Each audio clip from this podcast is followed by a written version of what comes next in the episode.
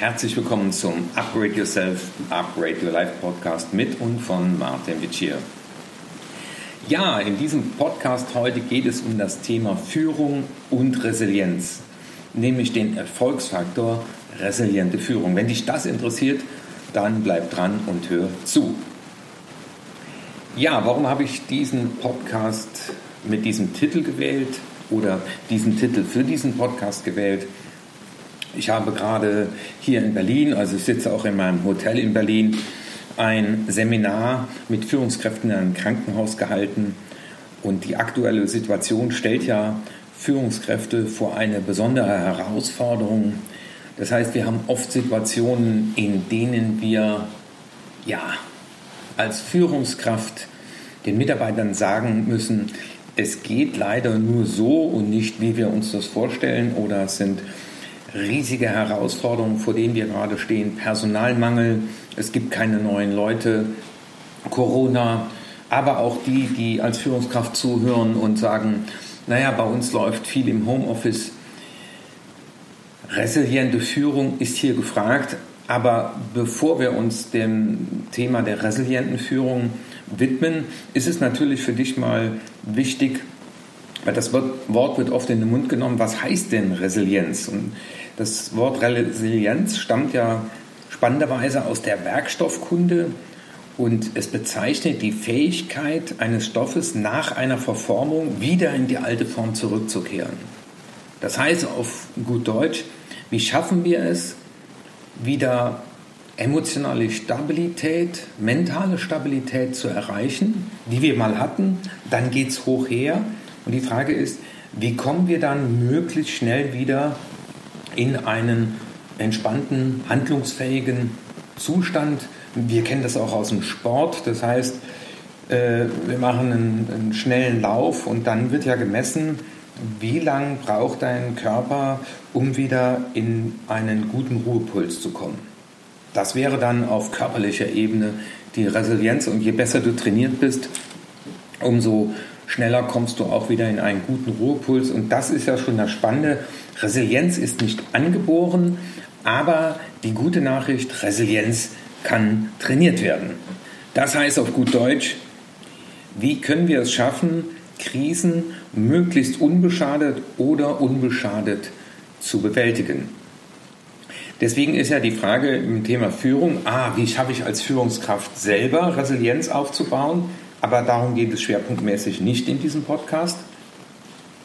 Aber wie schaffe ich einen Führungsstil zu kultivieren, der dazu beiträgt, dass meine Mitarbeiter unbeschadet durch Krisen kommen und möglichst schnell wieder, ich sage mal, in die alte oder in die gute Handlungsfähigkeit kommen? Weil wir wissen ja, unter Stress kommt es zu einer sogenannten Blickverengung. Wir werden verkrampft und wir können nicht mehr so gut handlungsfähig sein, wie wir das sind, wenn wir entspannt sind. Wir wissen das aus dem Golfspiel, wenn ich entspannt schlage und den Schwung aufnehme, dann schlage ich viel weiter, als wenn ich das verkrampft und bewusst tue.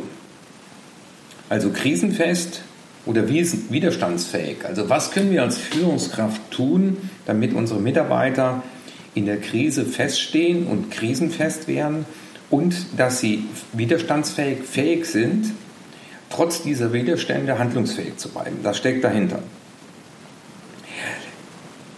Kommen wir zu der Frage, was bedeutet nun resiliente Führung?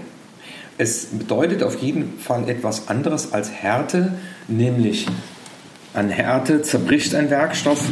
Es geht um das Biegen. Und ich erlebe das auch in einigen Firmen, vor allem gerade in der IT, ähm, wo immer wieder der Satz fällt, wir müssen das schaffen, egal wie. Und dieses egal wie, das sorgt dafür, dass Leute letztendlich auch zerbrechen oder unter der Last zerbrechen, weil sie nicht mehr wissen, wie sie das in der normalen Arbeitszeit hinbekommen. Und ich erfahre das immer öfter oder erlebe das immer mehr, äh, dass Leute sagen, wissen Sie, Herr Witcher, ich habe eine 38 oder 40 Stunden Woche, aber bei uns ist es normal, 50, 60 oder auch 70 Stunden zu arbeiten, weil es heißt ja, wir müssen das schaffen, egal wie. Und das führt dauerhaft, was ich beobachten kann, zu einer ganz hohen Unzufriedenheit. Mitarbeiter verlassen das Unternehmen, weil diese Zustände für sie irgendwann nicht mehr tragbar sind und vor allem Die jungen Leute äh, gehen als Erste. Wenn du Führungskraft bist und zuhörst, aber es könnte auch sein, dass du zuhörst und dir mal die Frage stellst, äh, wie sieht es denn bei meiner Führungskraft aus? Also beides ist hier möglich. Es kommt auf jeden Fall als Oberbegriff auf der Metaebene auf eine emotionale und geistige Flexibilität an. Und wichtig ist, wenn wir das mal energetisch sehen, dass wir lernen, als Team Erschütterungen von außen aufzunehmen, zu verarbeiten, aber auf keinen Fall zu verstärken. Und das erleben wir oft in Teams. Es kommt die Erschütterung von außen, drei Leute verlassen das Team, statt 18 nur noch fünf Leute da. Das sind alles Themen, die ich äh, aus meiner Arbeit immer wieder mitbekomme. Aber es sind keine neuen Leute zu finden und wir müssen das irgendwie hinbekommen. Und der Anspruch der Führungsebene oben drüber ist, äh, wir wollen das alte Niveau halten. Und das ist in den Augen der Leute, die das stemmen sollen, unrealistisch. Sie sind zwar alle bereit, für kurze Zeit das aufzufangen, sich Mühe zu geben, äh, mehr zu machen, aber dauerhaft ist das nicht zu schaffen, vor allem wenn man nicht weiß, äh, wie lange dauert das und wie lange müssen wir das noch durchhalten, wenn wir es überhaupt so lange durchhalten. Und ein wichtiges Thema für uns Führungskräfte selbst ist unser eigenes Mindset. Also das heißt, was haben wir denn so auf unserer Festplatte stehen zu dem Thema Erschütterung, Veränderung äh, und mit welcher mentalen Haltung werden wir auch als Vorbild, das ist einer der Maßgaben oder Faktoren, auf die ich gleich eingehen werde, durch diese Krise gehen. Folgende Glaubenssätze haben mir selbst und auch vielen anderen schon geholfen, nämlich die Aussage nach Regen kommt auch Sonnenschein. Das heißt, wir, wir haben ja nicht zum ersten Mal jetzt äh, seit 2020 eine Krise, da gab es schon mal die Finanzkrise. Ja, also wenn wir in dem Jahrhundert weiter zurückschauen, gab es ja schon viele Krisen äh, auf dieser Welt, in unserem Land. Aber jeder hat auch in seinem Leben schon Krisen erlebt. Und im Nachgang sagt er, ich habe es überlebt. Die wichtige Frage ist natürlich dann, äh, überleben ist das eine, aber gestärkt daraus hervorgehen, dazu braucht es einmal diese positive Haltung, nach Regen kommt Sonnenschein zum Beispiel. Oder, wie sagte mir jemand, das Universum schickt mir immer nur Engel. Äh, das heißt, ähm, das alles, was ich erlebe, dient dazu, dass ich stärker werde, dass ich mich besser kennenlerne und dass ich weiß, ich kann es schaffen, es ist zu schaffen. Und diese Haltung, ich gebe unter den aktuellen Bedingungen mein Bestes und akzeptiere, was ist, das habe ich mal in einem Vortrag von einem tibetischen Mönch gelernt, gehört und gelernt, nämlich zu sagen, es macht wenig Sinn zu verzweifeln, weil man nicht das erreichen kann, was man will, aber die Haltung, ich gebe mein Bestes und akzeptiere, was ist, das sorgt dafür, dass man widerstandsfähiger, krisenfester wird und eben nicht daran zerbricht, sondern, auch wenn das Ganze vorbei ist, zu sagen, ich bin wieder in die alte Form zurückgekehrt. Also deswegen ist eine der wichtigen Voraussetzungen, das, was ich jetzt nenne, äh, hat nur eine Reihenfolge, aber keine Priorisierung. Deswegen ist es wichtig, erstens als Führungskraft flexibel zu sein. Das heißt, ich bin in der Lage, zum einen die neuen Herausforderungen zu erkennen und nach Lösungen und Wegen zu suchen, weil es eben ist anders als geplant. Flexibilität zeichnet sich ja dadurch aus, dass man bei sich ändernden Bedingungen schnell sich auf neue Herausforderungen einstellt und nach Lösungen sucht und auch Lösungen findet oder selber schafft. Und im zweiten Fall ist damit gemeint Flexibilität auf die unterschiedlichen mentalen Verarbeitungsprozesse auf den Mitarbeiter einzugehen. Also auf gut Deutsch, äh, wenn ich in einem Team von zehn Leuten habe, werden nicht alle auf eine Krise gleichartig reagieren. Alle Mitarbeiter haben ein unterschiedliches Mindset. Und ich sage immer, äh, achte auf die, wo die Gefahr besteht, dass die an der Krise zerbrechen, weil sie noch nicht wissen, dass man darauf auch wachsen kann. Der zweite Punkt, den ich für wichtig halte, ist Klarheit.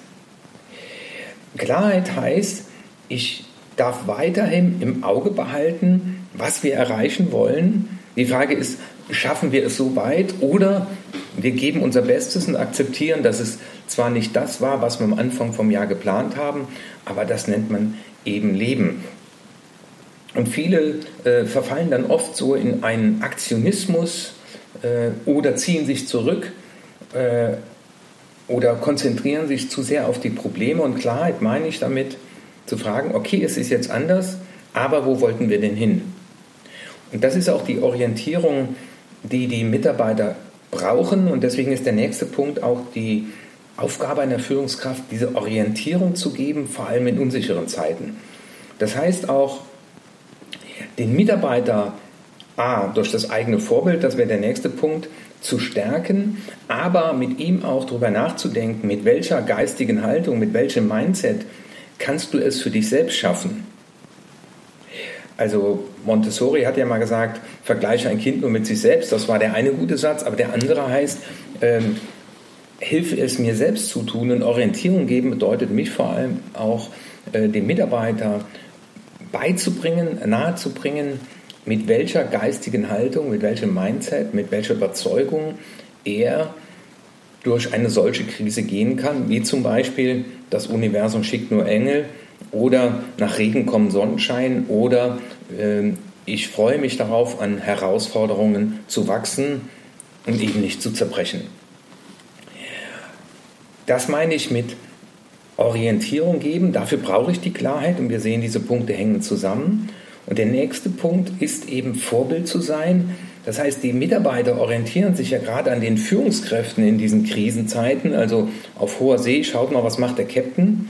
Äh, verlässt er das sinkende Schiff oder äh, glaubt er daran, dass es weitergeht?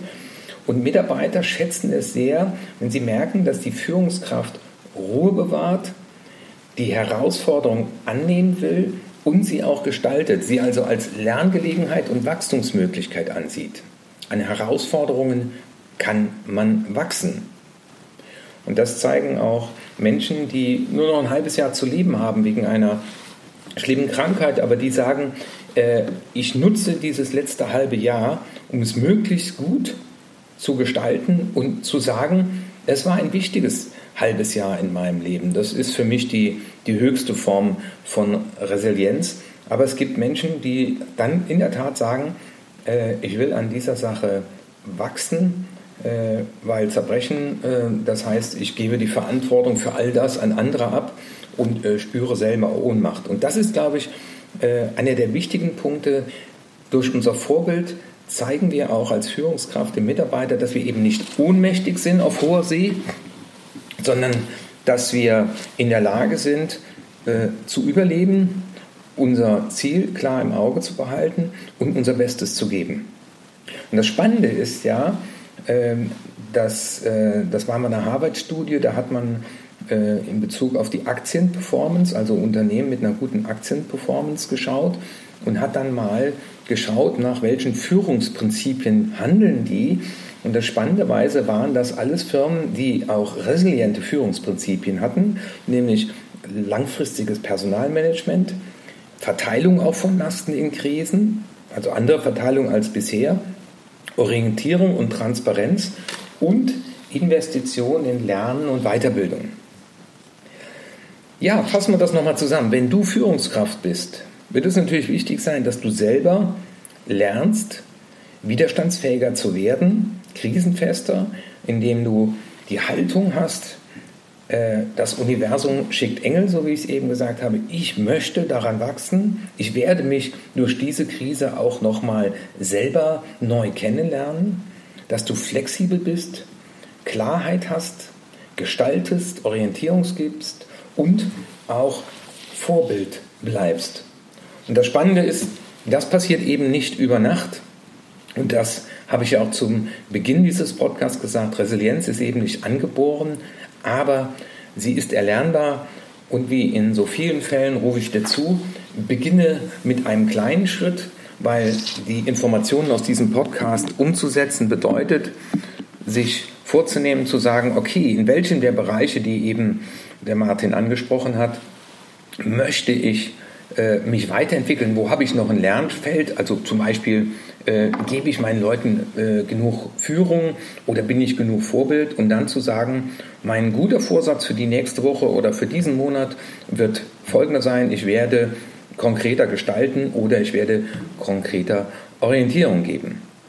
Ich wünsche dir noch einen schönen Tag. Ich hoffe, du hattest neue Erkenntnisse beim Zuhören und freue mich, wenn du auch diesen Podcast nicht nur weiterempfehlst, sondern auch die Möglichkeit nutzt, auf mittlerweile über 230 Podcasts zuzugreifen. Dein Martin Witsch.